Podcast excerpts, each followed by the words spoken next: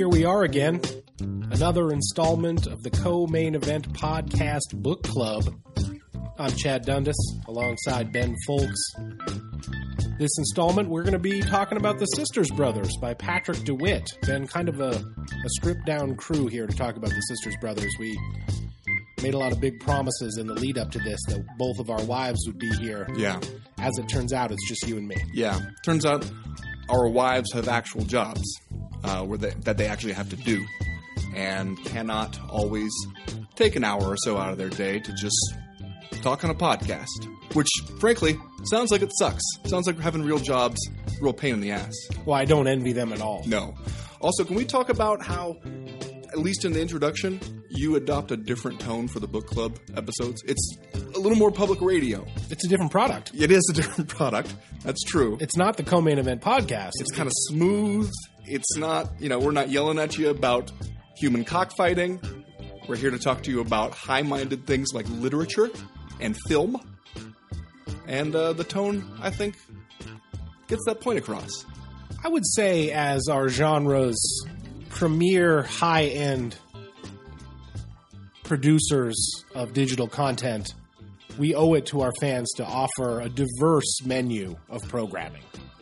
And so here with the book club, we just try to put a different spin on it. That's Right. all. So we both talk about real life sporting violence and fictional violence. Both kinds of violence. Blanket spoiler warning, like we always do here on the book club. Uh, this might seem self explanatory, but we're going to be talking about the Sisters Brothers today. If you have not read the book and you are looking forward to having an organic experience with your readings, you may want to put this on pause until uh, until you're done with the book because we are going to be talking about plot points and we are going to be doing so in an unfettered manner. Yeah, we will not allow anything to fetter us on this one. Well, Ben, we got, as usual, a lot of good responses from the co main event uh, podcast listening audience out there. People were a little bit lukewarm, some of them on the Sisters Brothers. We got a lot of positive responses, but a lot of uh, additional responses of people who didn't totally think that the book lived up to the hype. I don't know. Did, did we oversell it? I was just going to say, I don't know if you think that that's a, a product of us having spent w- nearly six years maybe overselling the book. I don't know. I feel like it was kind of oversold to me when I first picked it up, maybe by you. Maybe you were the one who was like, you got to read this book, The Sisters Brothers. It's amazing. But I picked it up and I remember loving it right away. Uh, although I will admit to, I mean, naturally you go through and you read a book through the second time, you get some different stuff. You pick up on different stuff. You're not reading for plot necessarily the same way you are the first time where you're just trying to figure out what's happening. Uh, I remember the first time I read it being like, I can't believe how funny this book is for an actual, you know, serious work of literature. It's quite funny throughout. I still felt it was funny reading it this time. I also felt it was sadder than I remembered it being the second time through. Yeah, I picked up on a lot of stuff uh, my second time through the book that I, I either it didn't hit me the first time through or I just didn't remember it since there were several years in between readings. Uh, and I'm looking forward to talking about all of that as we get into this discussion. For starters, I thought it might be helpful for us to frame this discussion a little bit by talking about what kind of book The Sisters Brothers is. Because, you know, it's a Western. And I think as you get a little bit deeper into the the library of the author Patrick DeWitt, you discover that one of the things that he really likes to do is sort of like play with form and play with genre.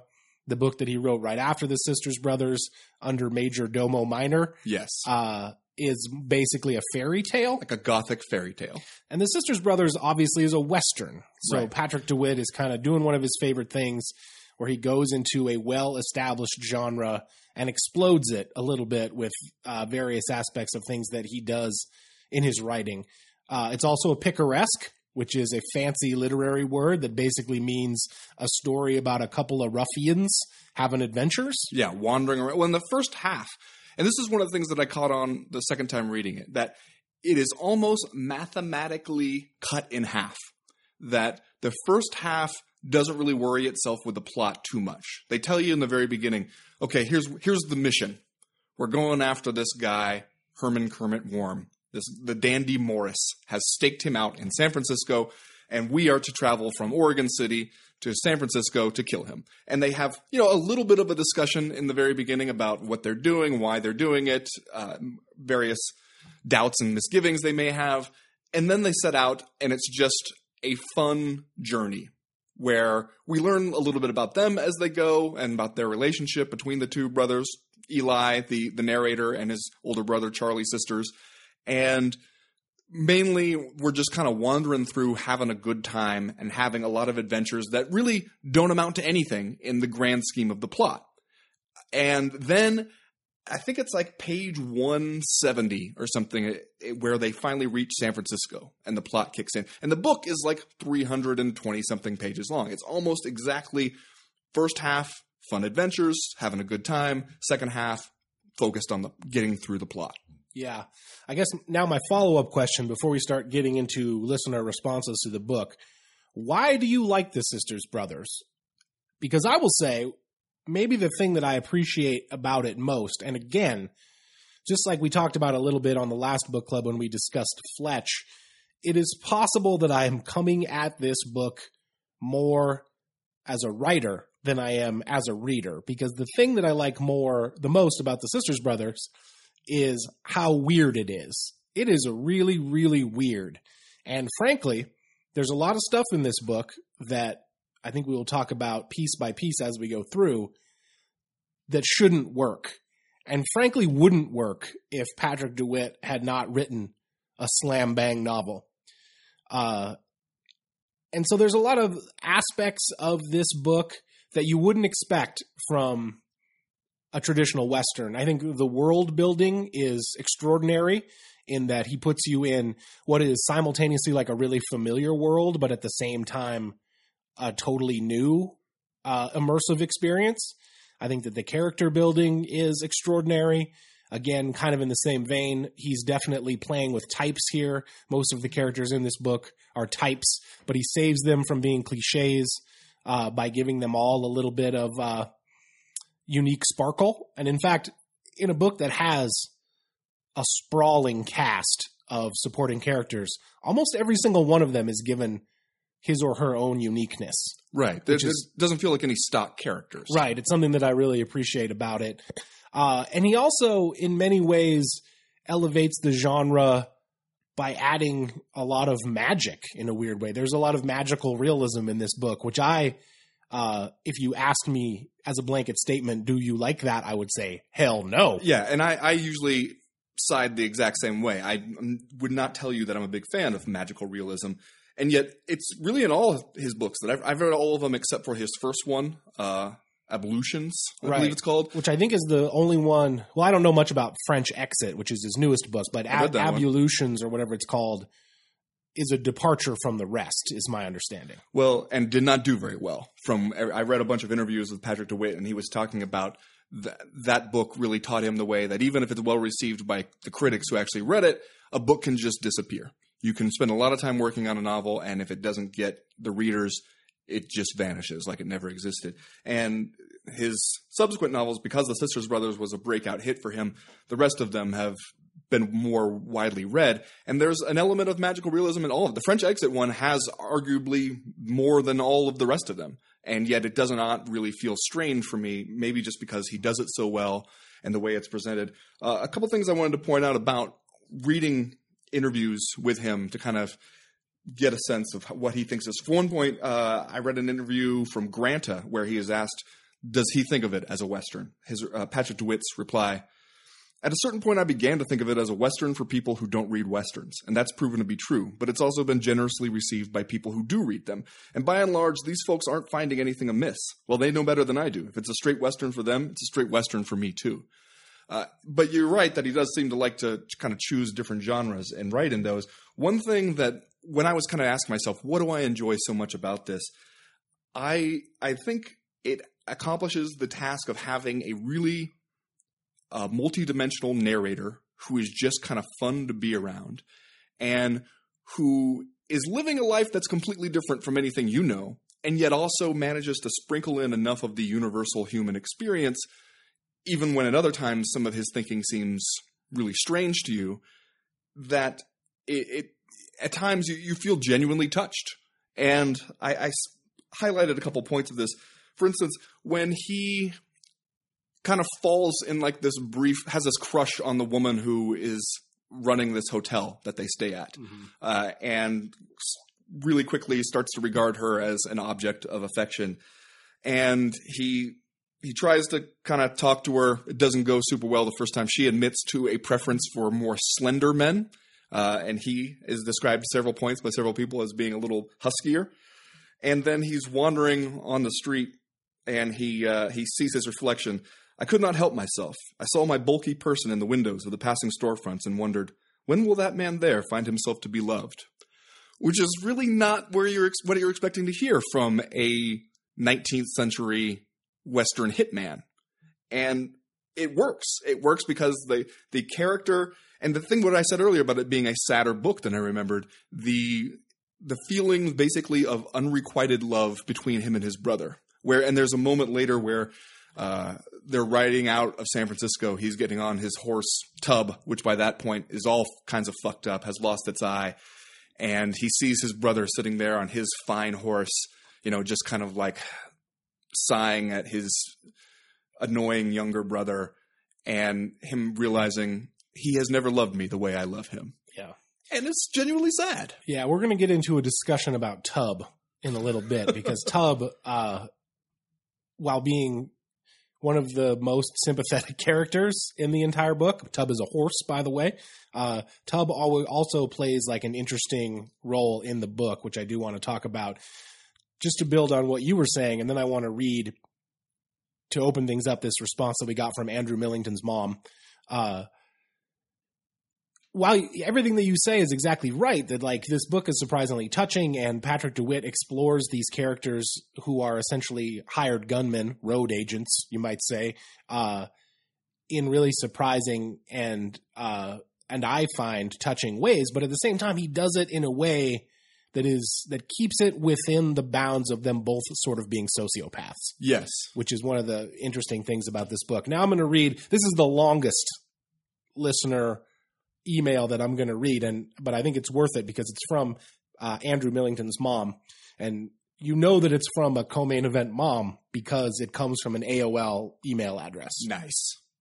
She, I believe she's a former school teacher. So here's the uh, here's what she writes. I think it's a good setup uh, for what we're going to talk about today. Normally, I prefer reading books that take off uh, to a rather quick start, making page turns a must right from the beginning. This absolutely was not the case with The Sisters Brothers by Patrick DeWitt. Set against the California gold rush, this is a dark Western comedy.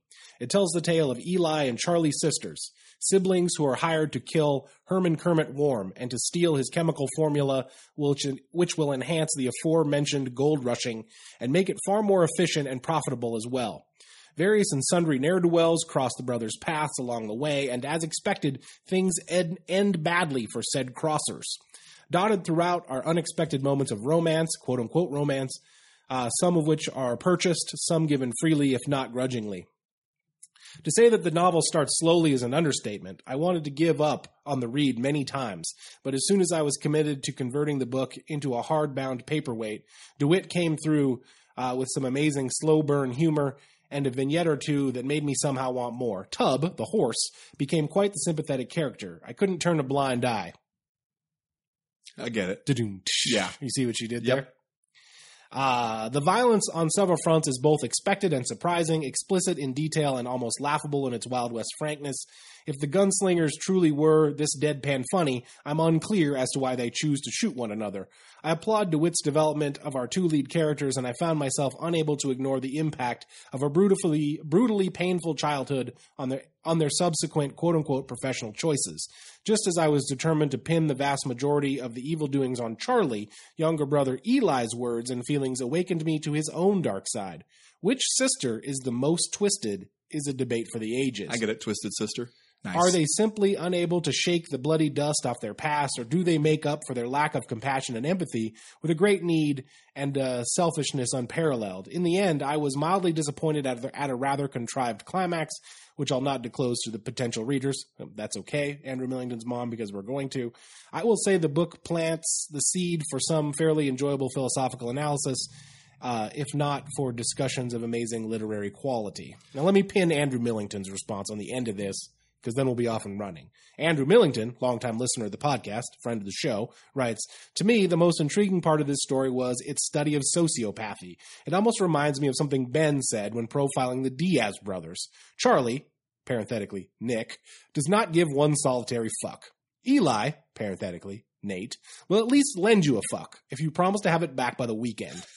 to me, Eli is the definition of a high functioning sociopath. He lacks empathy, but is still sensitive uh, to criticism and desires the approval of Charlie and the women he meets along the journey.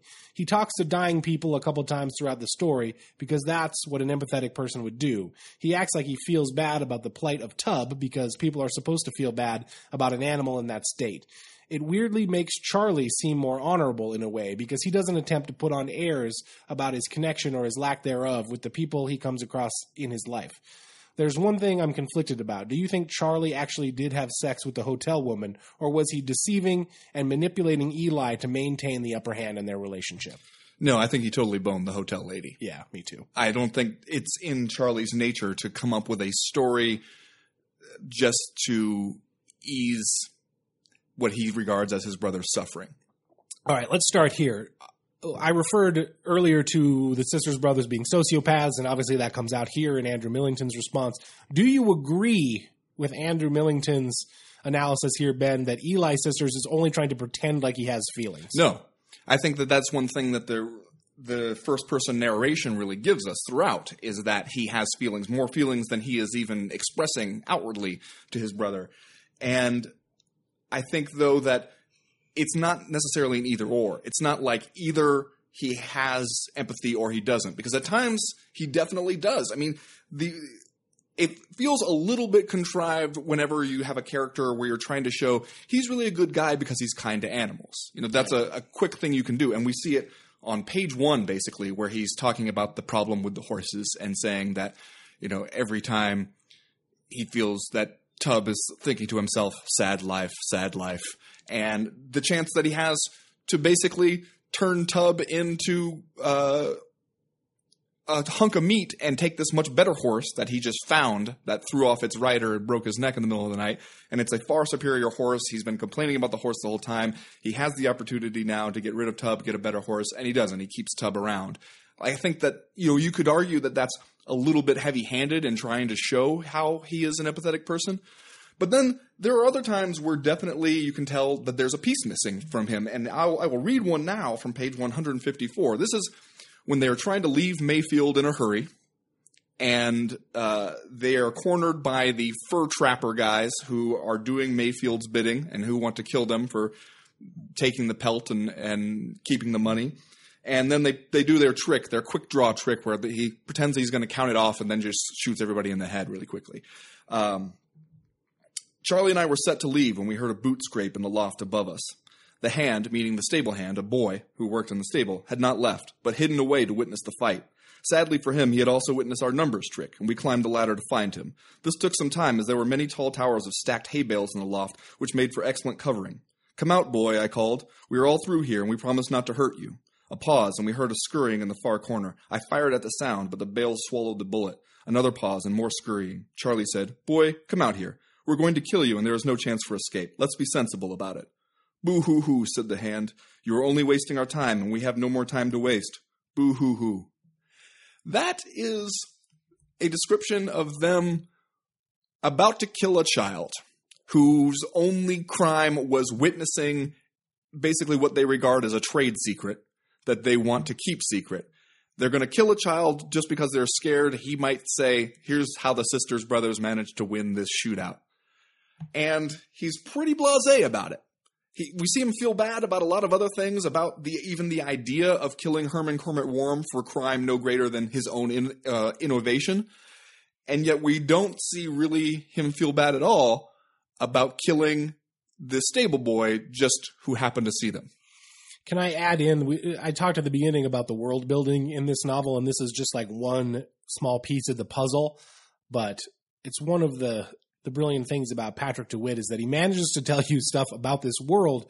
For instance, that one of the sisters brothers' proprietary trade secrets is that they tell their opponent that they're going to count to three and draw their guns, but instead of counting to three, they just shoot them after Eli counts to one. Yeah, they're basically a heel pro wrestling tag team. Which is like both funny and it also like subtly tells you it subtly draws a line between the world that we live in where obviously that's a hilarious and completely ridiculous trick and the sisters brothers old west world where like no one has ever heard of that before and it's such a secret that the sisters brothers are going to kill this kid so that that trick doesn't get out Right. Well, you know, and one thing and when we're talking about how you make these protagonists likable, and it seems like we- people, several people mentioned this in their responses to us. Uh, Patrick DeWitt is asked about it in several interviews that I've read. Like, you know, are they? Do you regard them as likable protagonists? Do you, do you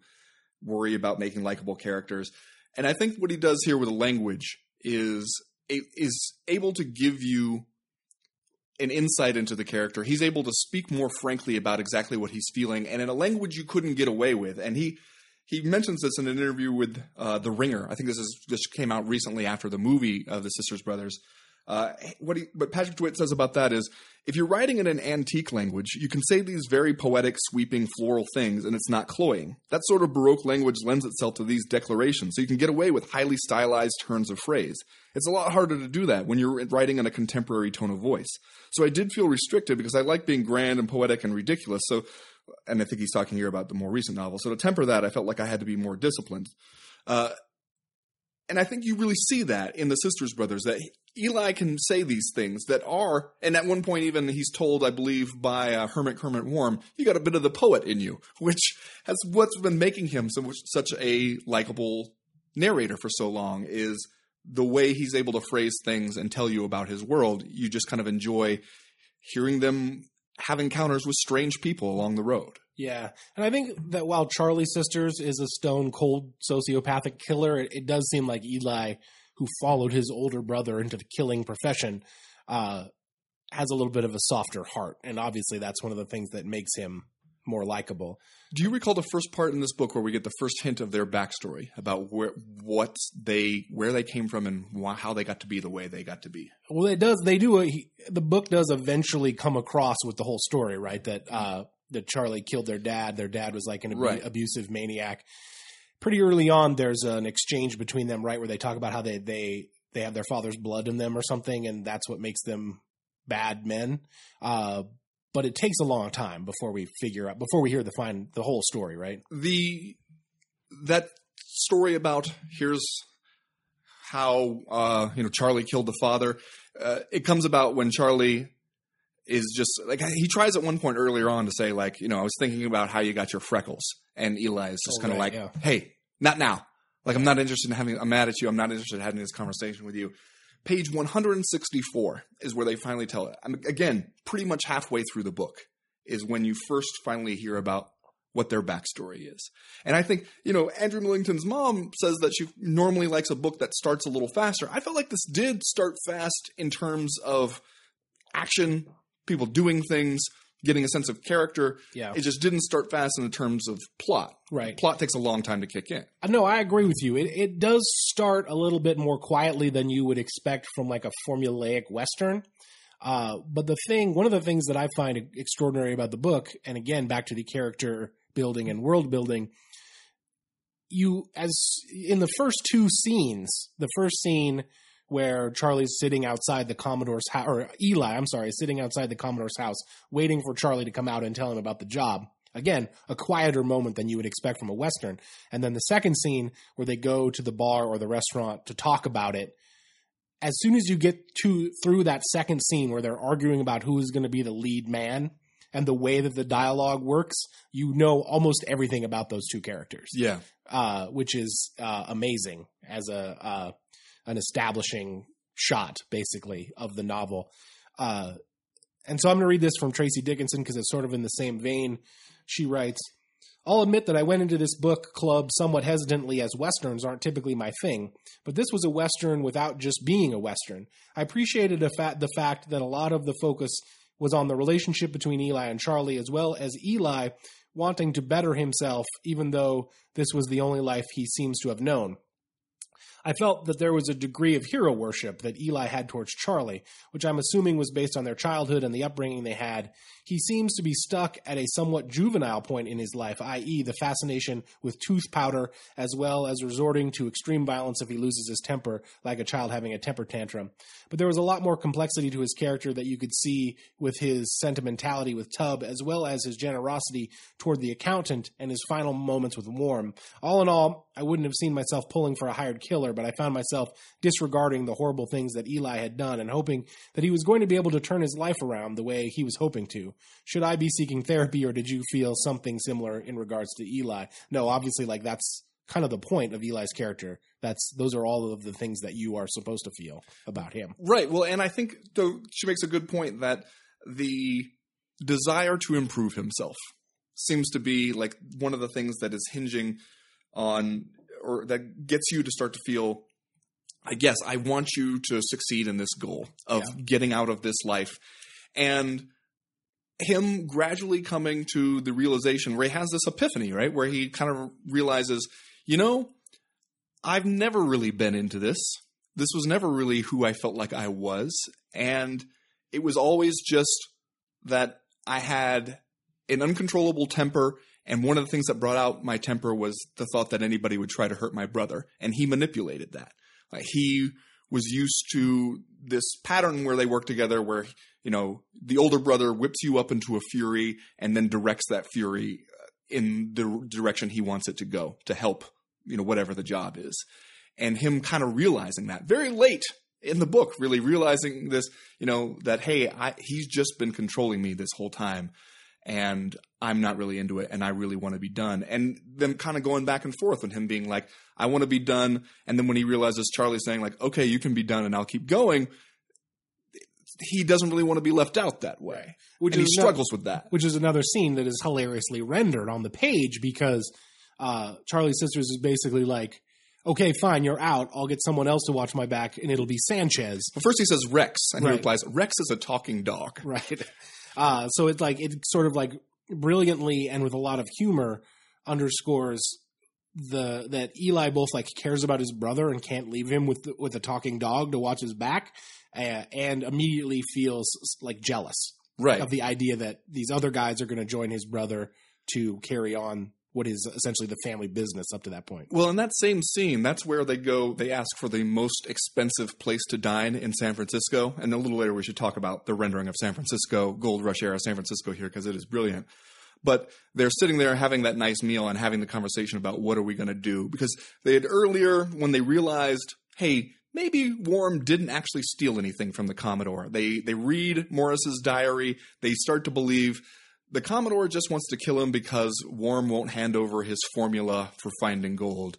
And then they both, you know, Eli more so, but he's kind of surprised. And I think the reader is surprised to hear Charlie say, I don't really like the idea of, kill, of killing a man just because he was clever enough to come up with this invention. And Eli's like, Oh, I'm so relieved to hear you say that. But then when they sit down to dinner and he's kind of talking about, okay, what are we going to do? And he's like, What do you mean? What are we going to do? And he's like, Well, are we going to kill him or are we not going to kill him? And Charlie, almost like good naturedly, is depicted as kind of eating his steak and sh- like kind of chuckling and shaking his head, going, I really don't know. You know, couldn't tell you. Couldn't tell you if we're going to murder this man or not. Uh, I guess we'll figure it out. Yeah. And I think we'll talk about the movie a little bit more maybe toward the end of this episode, but I would offer that I think that's the most successful scene in the movie. The where they have that dinner and they get into a fight and Charlie ends up hitting or Eli ends up hitting Charlie. Uh They don't hit each other in the book, right. And then in the movie. in the next scene in the movie, Charlie says, "You hit me in public." Like that's a, a huge problem for these guys, who's um, a big part of their business is based on their reputations. you have it backwards, I think. Charlie hits Eli. Eli's mad about it, says, You hit me in public. And he says, Okay, go ahead and hit me, and then we'll be even. Oh, And right. hits Yeah, yeah. And that part's in the trailer, too. You know, uh, I think when I was reflecting on the movie, uh, the, you know, and there's a little bit of a departure and everything. The one scene for me that I was kind of glad that was in the movie was the very first scene. Because in this one, they only make passing reference to the last job. What happened on the last job? Our horses got burned. Uh, I think Eli injured his leg on the last job. But we, you know, we don't really hear too much about what went on during the last job. But the first scene of the movie, depicts them carrying out the last job, where it's basically just like you know killing some guys that are up in a house, looking for one specific guy that they are supposed to be killing. But that one shows you very quickly them working together as a team, and you can see that when bullets are flying and they're actually they're professionals at it. They've done this before, and they can carry out this this uh, job even if it's dangerous and murderous. Right. And uh, it's a more traditional way to start a Western movie Right. with a shootout than the way the book starts. All right, here's James Guildford. Why did the author kill off poor Tub? Seriously, I nearly deleted the book right then and there. Heartbreaking.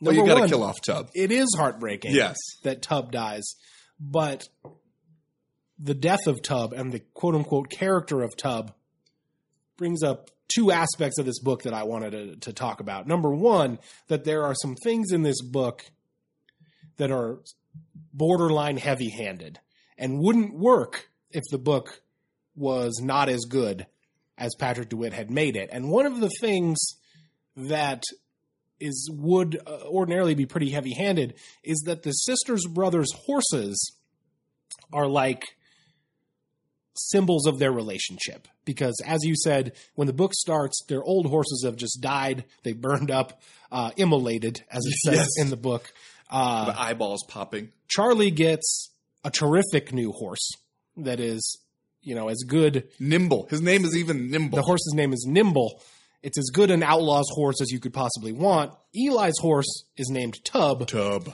and embodies all of the things that that name implies. So you have this relationship where Charlie is clearly the dominant sister's brother. Eli, who is himself a bit more of a tub, uh, rides this horse named Tub, who is unfit for his job. And because of that, he and Eli bond, and Eli is unable. Like Eli soldiers on with Tub far longer than it makes any sense for him to to soldier on with this unfit horse. And there's a moment uh, where they're crossing the pass into California, and uh, before they come upon one of at least two different crazy old prospector characters, which is just a good trope. I don't mind that. That's the closest you come to a stock character is the the prospector who's just kind of gone crazy out in the the woods for too long. I mean, I kind of don't mind it because it's just fun. But uh, page 102, they're going over a difficult pass to get into California, and he writes, Despite Tub's eye wound, he never so much as stumbled, and I felt for the first time that we knew and understood each other. I sensed in him a desire to improve himself, which perhaps was whimsy or wishful thinking on my part, but such are the musings of the traveling man. Again, you see the Baroque language that you can get away with when you're writing like from another time, but also you know him projecting onto his horse this desire at, for self improvement, and even when he he leaves the horse with the guy in San Francisco, and he's like, "Hey, take a look at the eye, will you?" You know, the guy who ends up eventually extracting the wounded eye, and that guy when he comes back the next morning, the guy's like. You know, I'll tell you this. Something about this horse. He does kind of grow on you. He's, he's. There's something about him you like, don't you? Like a personality aspect of this horse that you like. Uh, but you're right that it would feel heavy handed where it's like, okay, everybody has a horse that is really a reflection of their personality in this relationship. And that's the reason I think he gets away with some of these things that are heavy handed, not just the horse stuff, but other stuff, is because the book itself is so fun. Just on a page to page, sentence to sentence, the, the writing is really strong, but it's not overly literary. It's not trying to impress you with how good a writer he is. It, it moves along at a, a steady pace. And there are just so many fun interactions that they have, and it's there's so much fun banter. It's enjoyable the entire time, and so you don't get caught up. If it were all heavy stuff dripping with sentimentality, you'd get sick of it really quickly. But it's super fun. Yeah. The other aspect of the book that I think Tub naturally brings up that I wanted to talk about because, again, it underscores how successful the book is, uh, both as a novel and as an exercise, is that there's so much stuff that happens in this book that ultimately comes to nothing. Yes. Which, again, if the book was not good, would would make it terrible. It was be it would be stuff that you just flatly couldn't get away with. But there's so many sort of little plot twists and detours where as a reader when you are encountering them you think okay uh, this is going to be important i should i should remember this for later and then ultimately none of it comes to fruition and tub is one of those characters because he's set up as such a sad sack in the beginning of the book that you're like well tub will obviously find redemption in some way. And he does, you know, uh, I guess you could make the case to save Eli from the bear at one point. Like he at least distracts the bear enough that Eli is able to like uh, find his gun and shoot the bear. Eli would have been safe if he was in the house. The, the bear came to eat the horses. But you think like, okay, well, Tub is set up as this as such a, a sad sack. Like eventually, Tub is going to do something heroic to like justify Eli's faith in him. No, he just dies. He loses his eye. He gets sick. He soldiers through all this pain, and then he falls down a hill and dies. Well, in one of the interviews I read, he's kind of asked about this about all the secondary characters who basically show up and then it doesn't really amount to anything. And you know, the the weeping man, the man who is walking his horse along and just crying and is inconsolable, and nobody can really communicate with him. We see him once, and we see him again. The boy who has been stranded, like in the wagon train. He's like a teenage boy. Everybody keeps hitting him on the head. You know, they leave him. He shows back up again. Uh, but then it all comes to nothing in the end. And there are many things like that. And he's asked in an interview um, about like, are you doing that on purpose? Is that something where you thought this was going to go somewhere and it didn't, and you left it off? His answer: This is just basic tinkering, trial and error stuff. A hundred pages after the Weeping Man's initial appearance, I thought, "What's he been doing?" So I brought him back, and then again toward the end. Same thing with the hit on the head boy. I liked him and wanted to see him one more time. Sometimes these things work, and sometimes they don't. I like that the Weeping Man returns for no real reason. He does nothing. We learn nothing from him. He's just a semi-humorous vaudevillian prop wandering into someone else's scene. And to me, the best and biggest example in the book is when uh, Eli has to go to the dentist, and in the end, they steal the dentist's numbing medicine, which you can imagine for a couple of guys who are both in the business of enduring pain and causing pain that this numbing medicine that they get from the dentist could be extremely handy. And when they take it from him, you think, aha. Well, it even says a, a wise man could make use of this. Right. You're like, aha, at some point, the numbing medicine is going to be a big deal. And then, nope, not really. They use it on Tub to make him so that his eye doesn't hurt quite as bad. But that's it. No, you know what? You said this before when we were talking about this book, and I kept an acute eye out for it on the reread. It does appear more than that um, because they use it on the horse. Uh, they also, though, when they are trying to ingratiate themselves to Warm and Morris, who have had just had this shootout with these uh, scary prospectors who wanted to buy their wine and they wouldn't let them, and so the sisters brothers helped them out by killing the guys just as they are shooting back at Warm and Morris. And Morris is hurt in the arm, and they say, "We have some medicine that can help you." Okay, and then when and here major spoiler alert when Morris and Warm fall into the the chemical drenched spot in the river and they're both dying of all over body burns and it's horrifically painful, uh, Eli makes mentions uh, mention of using the last of the numbing medicine uh, on them to try to ease their suffering. Sure, but there's no major plot point that turns on the numbing powder, which, if this was a more formulaic book, I think would happen. You Right. expect it to be like that they get in some kind of jam where eventually they're like, aha, this numbing powder is the very thing that saves us. And it, that just doesn't happen. Um, yeah, well, sure. Uh, let's read this question from Jill DeGiorgio Yeah. because I, I this will get into the question about some of the fantastical elements. She writes, "Was Eli blessed by the old quote unquote witch when he walked through the threshold of the door?" Now, obviously, the scene she's referring to there, uh, Eli still suffering from having his teeth extracted by a very humorously down on his luck dentist. Another interesting character they come across they they want to stop for the night. He's not at 100%. They see this weird old woman alone in a shack. Charlie says, "Hey, it's warm in here. She's going to let us stay." Eli is creeped out by her, wants to keep on. Uh, Charlie says, "You know, you you're in no shape to keep on. I, I like it here. It's warm. She's got a fire. Let's stay here." They stay there. The old woman is really creepy. Uh, at one point, Charlie awaken or has a dream where he sees the old woman pouring a black wicket, black liquid into Charlie's mouth. Uh, and then he he wakes up to scream and realizes he was dreaming, and the old woman is making this bead pile uh, in the corner, staying up all night doing it. And then when they wake up in the morning, she's gone, and a weird little tchotchke kind of thing she has made of beads is hanging over the doorway. Now they immediately jump to it being like, okay, this is a witch's curse thing. Can't walk under it. They don't even have a discussion about whether or not that is the case they are immediately accepting that okay this woman has some kind of evil magical powers she left this thing here to curse us when we walked out Therefore, we cannot walk under it. And they, they uh, easily accept this as fact. Uh, and then, of course, Charlie goes out the window. Eli feels he's too big to fit out the window. Charlie's going to come back with some tools to cut a bigger space. Going through all this trouble to avoid walking under this thing, which he walks under anyway in order to save his horse from being attacked by a bear. Yeah. Uh, and then later, in the intermission, he encounters a creepy little girl in Mayfield who tells him basically that he is a protected man. That instead of being cursed by walking under it, he now has the protection of it. Are we meant to take stuff like this literally? Did you did you see it and think, okay, well, every time this appears, I'm supposed to believe this is all really happening, and for the world of the novel, he is protected. Yeah, and just to tag onto this, Martin Galfin writes, "Would you like to explain to me what might be the message hidden in the intermissions? I assume they didn't actually happen."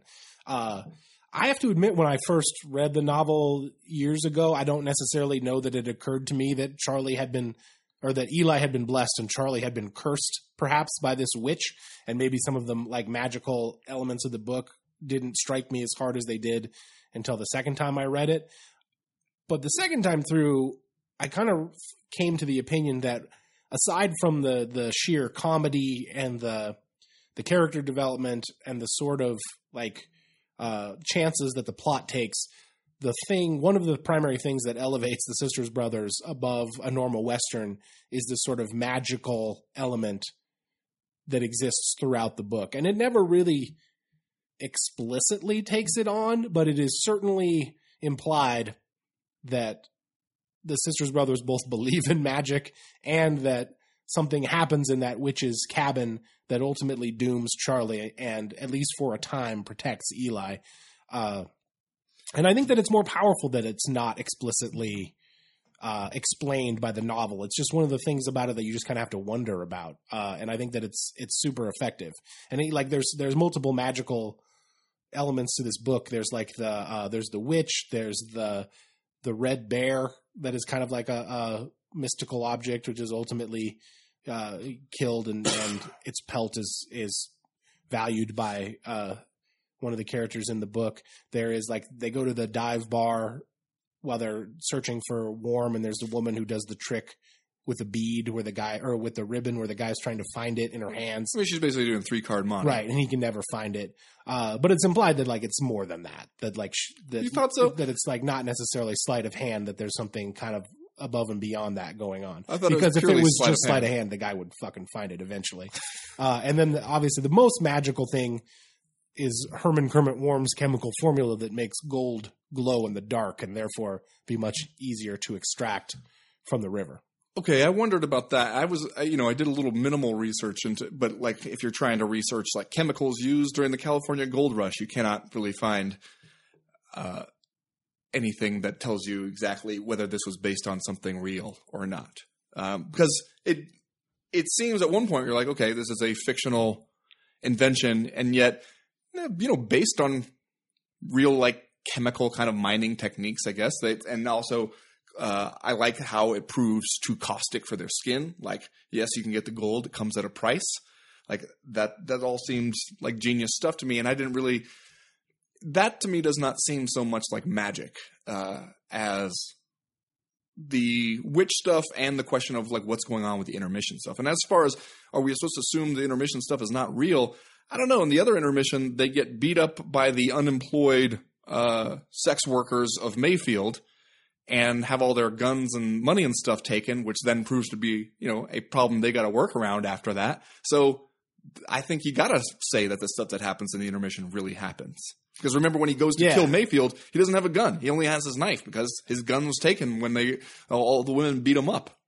And again, because there's this like magical thread throughout the book, uh, in the first intermission, Eli has this like thing that you would ordinarily discount as a dream, where he he meets this like creepy little girl, and there's a dead dog in a yard, and near the end of it, he figures out that the little girl killed the dog.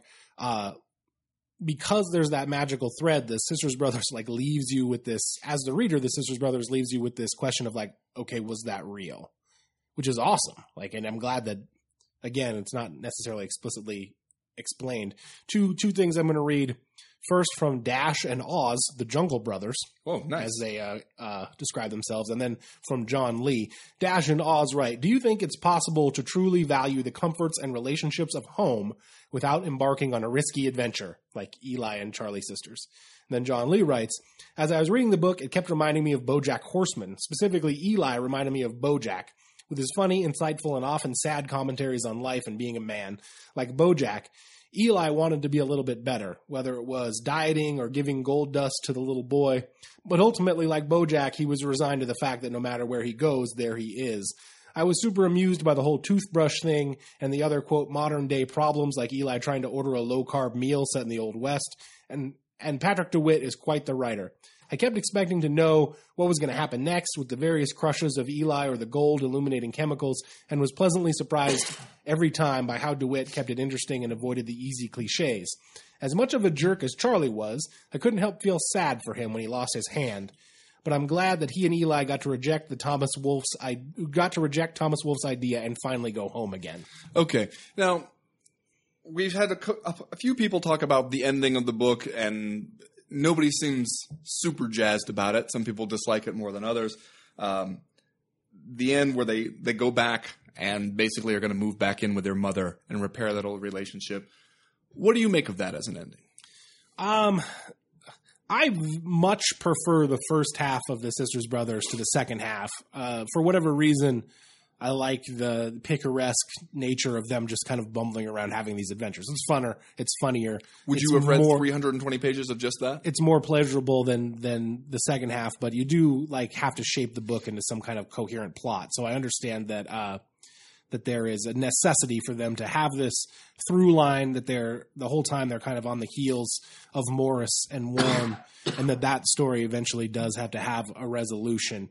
Uh, the the very end of the sisters brothers, which is almost like a coda, really, where they go back home and they uh, they like make peace with their mother, and it seems like they are going to live out their days living at her home.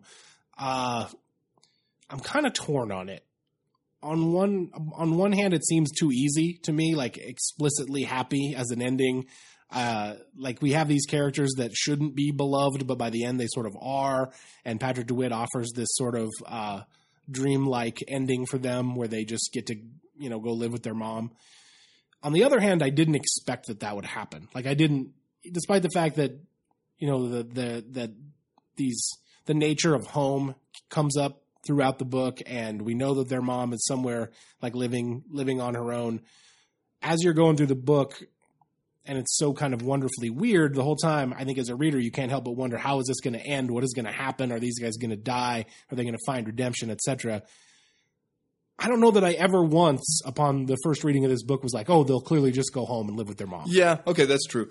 Um, and the, you know, Charlie losing his hand, it is a sad thing in a way. It also uh, takes away from him the one thing that he kind of liked about himself, basically, was his ability to, to kill people efficiently and quickly. Um, and there's this moment where they, when they do go home, first of all, there's a moment when the hand and a bit of the arm is amputated and Eli picks it up, like it drops. The guy is sawing it. He tries to put like a little uh, receptacle underneath so that it falls into that, but it misses and lands on the floor. Eli picks it up and holds it for a second, looking at it, and has a moment where he thinks to himself, "This is something holding my brother's hand and his arm in my hand is something I never would have done in you know, while the hand and arm were still attached to him." Like, which is an, an odd observation, uh, but a weirdly touching one. And then they go home uh, and they're talking to their mother and she sees Charlie kind of walk in. He wants to take a bath. She tells him, uh, "Go ahead." As he stood in the doorway to face me, his expression was guileless and straight, and I thought there was not the slightest bit of fight left in him. After he had gone, Mother said, "He looks different. He needs a rest." No, she tapped her chest and shook her head. When I explained he had lost his shooting hand, she said, "I hope the two of you don't expect me to lament that." Uh, and if you want to talk about like the the change the characters have undergone with their journey that's a, a major one that it does seem like charlie is going to be a very different man now and a kind of a sadder version of the man he was right because he was not ready to make a moral transformation. It was kind of forced upon him by having his ability to uh, inflict pain be taken away from him. Yeah. And at the risk of making a terrible pun, like speaking of being heavy handed in the novel, like the one, it's a weird parallel with uh, Jamie Lannister in Yeah. Game of Thrones. Yeah. Like Charlie is this uh, exquisitely talented gunfighter, and he we we are led to believe that he's sort of like the fastest, most accurate gunfighter in the West, and then eventually, because of this mishap with Herman Kermit Warm's magical formula, uh, he loses his hand. He has to have his hand, his shooting hand, his working hand, as I Yeah. think he calls it, amputated. And so you're right. He has this uh, this physical transformation foisted upon him, which ultimately completely alters the relationship between Eli and Charlie. Uh, again, and it, it happens right after the death of the horse Tub too. So like you have all these kind of parallels going on. Um, but yeah, it's it's uh, again a thing that I don't think would work in a book that wasn't quite as successful. Like if you tried to have the your main character lose his lose the one part of his body that makes him so successful at his job in a in a lesser book, it would come off as as hokey or or like you overplayed your cards kind of. Well, and here's the, this moment, page 295, after Charlie has injured his hand. Um, and they're realizing basically, I think it's where he, he tells him, like, hey, you know, you're still faster than most men with your left hand. And he replies, most ain't all. Yeah. Uh, and then he writes, that was all that was said on the matter, and this was the beginning of our new brotherhood, with Charlie never again to be the one so far ahead and me following clumsily behind, which is not to say the roles were reversed, but destroyed. Afterward, and even today, we are careful in our relationship, as though fearful of upsetting each other. In terms of our previous manner of correspondence, I cannot say why it vanished suddenly then, snuffed as it was like a candle. Again, here is one of the few moments in the book where he says, you know, like, it continues this way today. And there's another moment in the book where he says, like, you know, it wasn't until later I thought about this. Those are very rare. Like, you don't often get a sense as he is telling you this story of what exactly the remove is. Like, is he telling you about the events 20 years after they happen?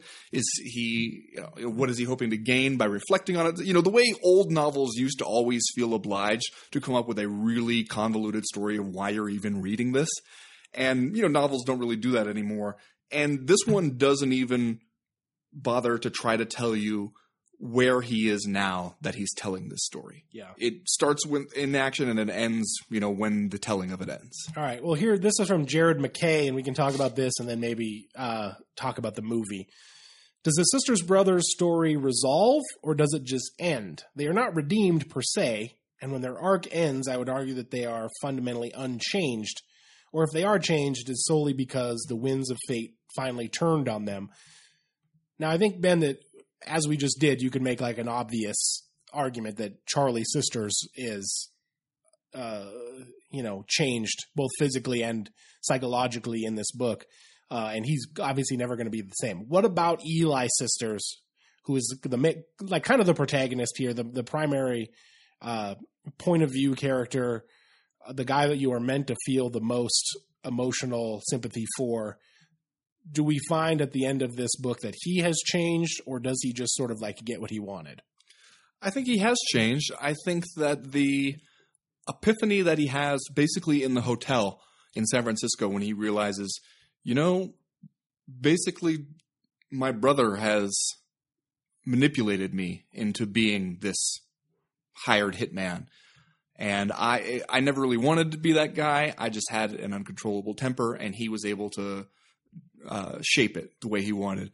I think that that in itself is him changing, and he does kind of resolve like from that point. Like, and there's actually like a really comedic scene where he tells Charlie, you know, after they've come up with this plan, like, all right, we're going to ingratiate ourselves to Warm and, and Morris and try to join them. Basically, we're not going to work for the Commodore anymore, but we can't just stop working for him because they'll send people after us. We got to go kill him, and then afterwards, you know, and like, and he tells Charlie like, okay, this is going to be it for me though. Like, and then there's going to be no more killing for me, and he's like well, you're forgetting about the Commodore. We still got to kill him. And he's like, okay, but after that. And then Charlie says, well, and then after the Commodore's dead, people will be kind of going at each other uh, over that power vacuum. And he says, fine, this will be the final era of killing in my life.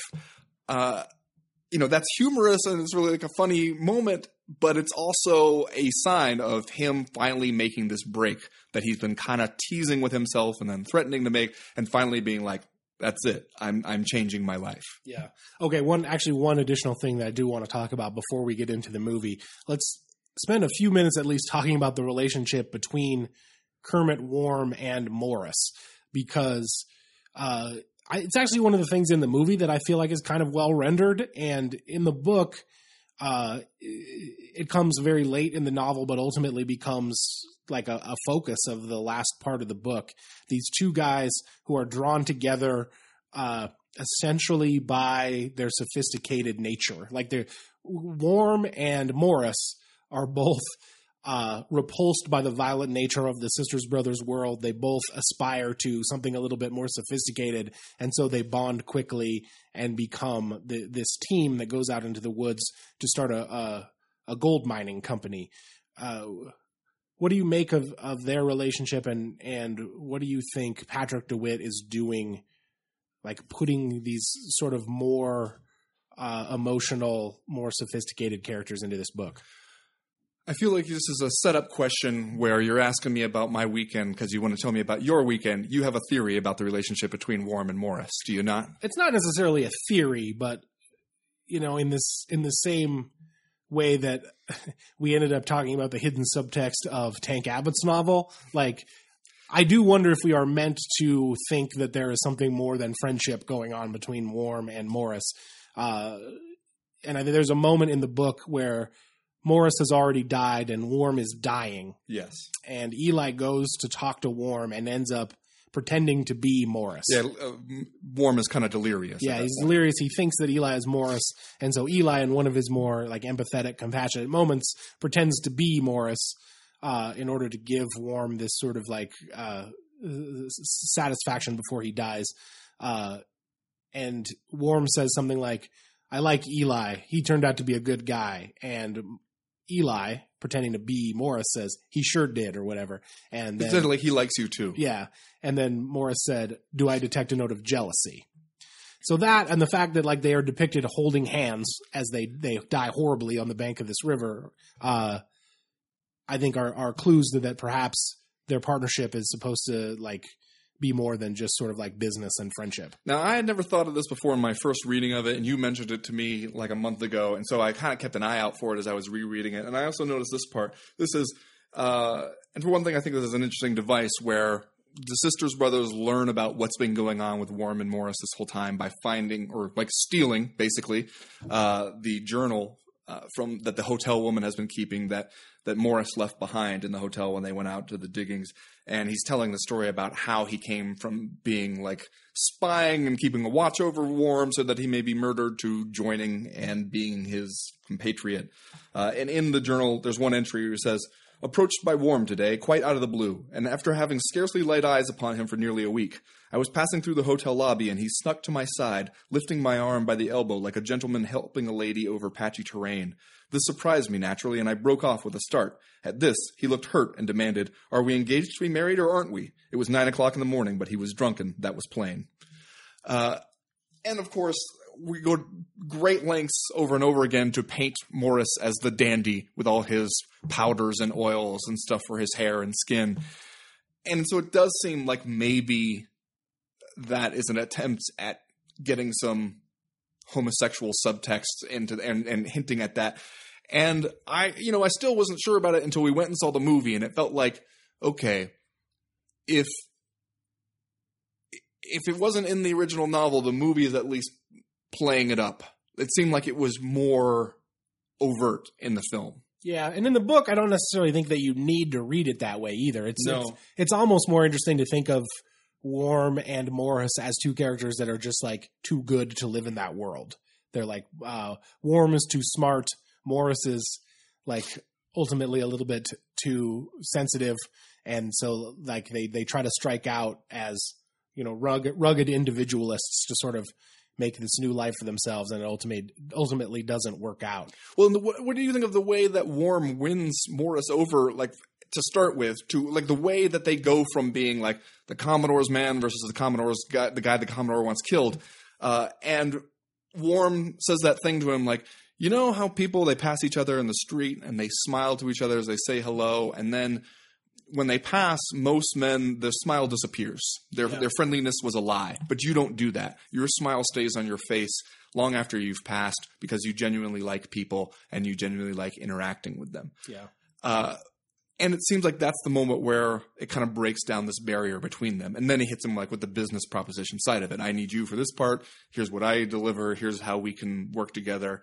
Uh, was that believable for you that that he would that easily get Morris to abandon his post? In the book, I feel like it's more believable than it is in the movie, and maybe it's just because the book spends a lot of time conditioning us to think that these surprising things are going to happen.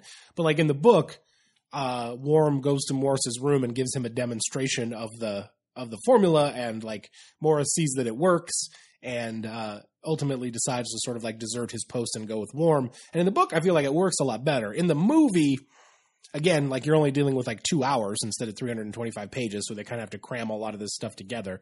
But in the movie, it seems less justifiable. And they do this weird scene in the movie where Warm explains to Morris that he dreams of like uh, a utopian society. Like Yes. he wants to develop this utopian society in, in Texas or whatever. And Morris is kind of like, cool, I'm on board. Let's do it. Like I'm angry at my dad or whatever. And in the movie, it just comes off again as heavy handed and like kind of too easy. Yeah. Okay. Well, let's talk about the movie for right. a minute. Uh, you, Uh, you want to have something to read there? Yeah. So Matthew Ryder writes in, what didn't work about the movie because you both seemed pretty, pretty, pretty out on the movie. And John Oakes writes, that's really depressing about the Sisters Brothers movie. I was pretty excited about the casting, thinking they get it, but alas, it appears they did not get it. Okay, the casting is one of the few things I liked about. Yeah, the casting is really good, and it's one of the things that makes me wonder: Did the Sisters Brothers movie set out to be something that it ultimately was not able to become for whatever reason? Now, clearly, one of the things we know about movies, despite the fact that the Sisters Brothers is is uh, kind of a low budget independent thing, I think, but like movies suffer from like a too many cooks in the kitchen situation a lot of the time. So I wonder because the casting is good, Joaquin Phoenix as uh, Charlie sisters, uh, John C. Reilly as Eli sisters, and uh, Jake Gyllenhaal, right? Yeah. As as Morris.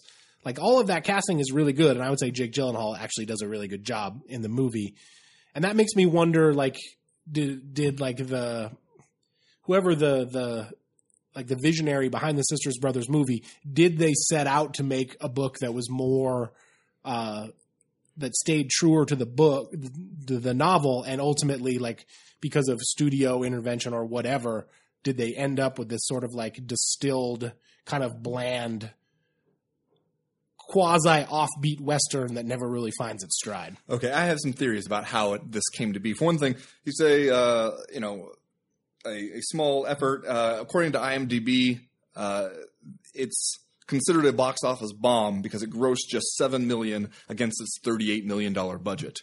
Uh, also, I learned in kind of reading and researching that supposedly John C. Reilly bought the rights to the the book before it was published.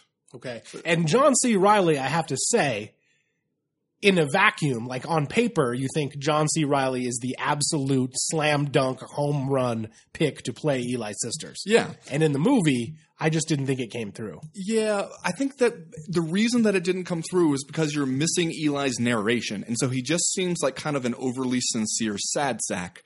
Uh, instead of getting the interiority that really rounds him out, I, I think that that's one of the difficulties of turning a book like this into a movie. It, for one thing, it's tough to capture the tone. For another thing, the you know antique language that Patrick DeWitt talks about, it doesn't work well on film. Uh, I mean, maybe it's that they. I don't feel like they committed to it all Yeah. the way. They are didn't, they didn't go whole hog on it enough right, yeah. to make it work. there are times where like the language slips back into a little more like modern, and it's. I think for people who are just coming to the movie, they're kind of going like, "What is this? Why are they talking this way?" Sometimes, not all the times. My main problem with the movie I think the movie lacked balls. It lacked the balls to just be what it was. Yeah, I it agree. was too concerned with thinking like, well, audiences won't go for a movie where the first half is just guys wandering around having adventures. They just won't do it. They won't sit through it. They'll be like, what the hell is this?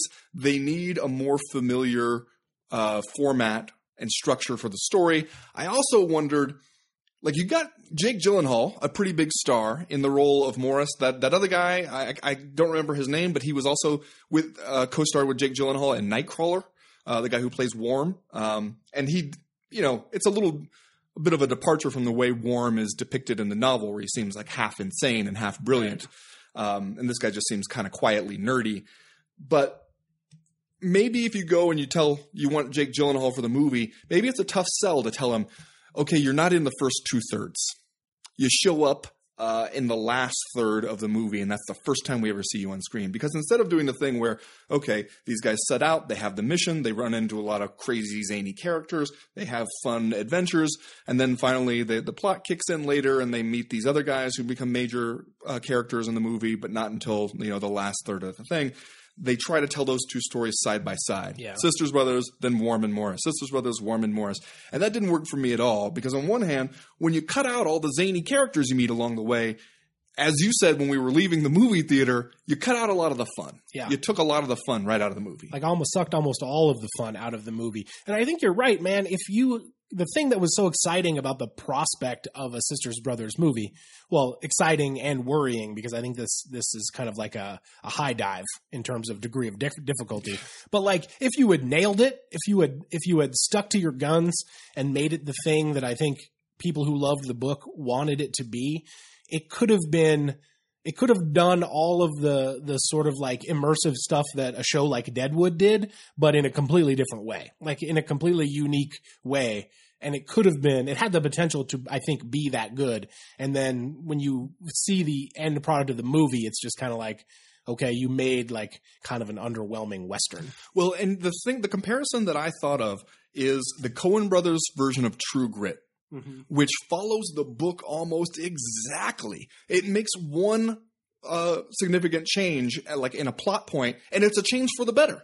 It, it, it makes it complicates the story in a believable way, uh, and otherwise, it follows exactly the same format, and it similarly has a major actor in a role that doesn't show up until two thirds of the way through the movie. Like in that one, uh, you know, the the main the mission set out in True Grit is we're after this guy with the black mark on his face.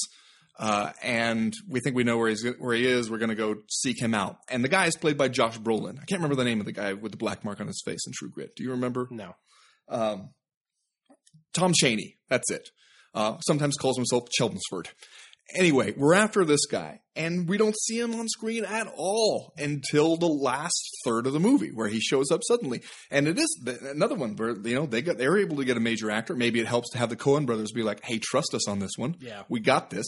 But that's one where they actually had the guts to make the movie that the book was, make the story that the book was, and they Yeah. nailed it. Well, and it, it could well be that you needed like a, uh, Filmmaking geniuses. a creative force like the Coen brothers, who not only like have that sort of genius, but like have the clout to get it done, uh, instead of the French Jacques Audiard, who directed the Sisters Brothers. and also Ooh. co-wrote the screenplay. According to his IMDb, has a a, a ton of uh, a ton of credits, but you know this was kind of I think like his first attempt at like a big crossover uh, American movie. Anyway, it, seems obvious now in retrospect, but as we were watching the Sisters Brothers movie, I did realize like halfway through, oh, like this shouldn't be a movie. Like you can't put all of the stuff that makes the Sisters Brothers great into a movie. It should be a TV series. Like you, you, you, it should be like a Netflix or Amazon ten episode, hour long uh, dramedy, basically, where maybe you would have the the runway to get into all of the stuff that makes the Sisters Brothers great, and maybe also have like the creative freedom to make it wonderfully weird. Because in the, at the end of the day, I don't think you had enough time in the movie, and you didn't have enough freedom or, or intestinal fortitude, as you say, uh, to to like make it what it should have been. Yeah, You might be right about that. and that was a huge bummer. All right, Jill DeGiorgio is back because this is an awesome question. She asks, which movie sucked less, Fletch or The Sisters Brothers? I think the Sisters Brothers sucked slightly less. Yeah, they're. I mean, it like It's watchable. they're similar situations, right? They're both like very disappointing adaptations of otherwise pretty great books. Except that I feel like in the Sisters Brothers, I understand why it ended up, or I feel like I understand why it ended up being the way it ended up being. With Fletch, I'm mainly just mad at Chevy Chase. Chevy Chase fucked it up for me. Well, so Fletch provides a, a, an easier outlet for your rage. Yes, So I can direct it at one man. All right. Well, we're going to wrap up there. Thanks for joining us for the co-main event podcast book club about the Sisters Brothers. One of our favorite books, a book that at least some of you seemed to enjoy. I will say, if you did not enjoy the ending of the, the Sisters Brothers, don't expect to enjoy the ending of other Patrick DeWitt novels. Well, I think he's great, and I'll read anything he puts out he's not great at endings, and uh, this is probably one of his better ones. Uh, we're going to get back on the horse, no pun intended. We're going to schedule another book club. And a blind eye to the horse. ASAP. As to what the actual book will be, stay tuned for that. Maybe we'll take some suggestions. Yeah, maybe we will take some suggestions. As for right now, though, we are done. We are through. We are out.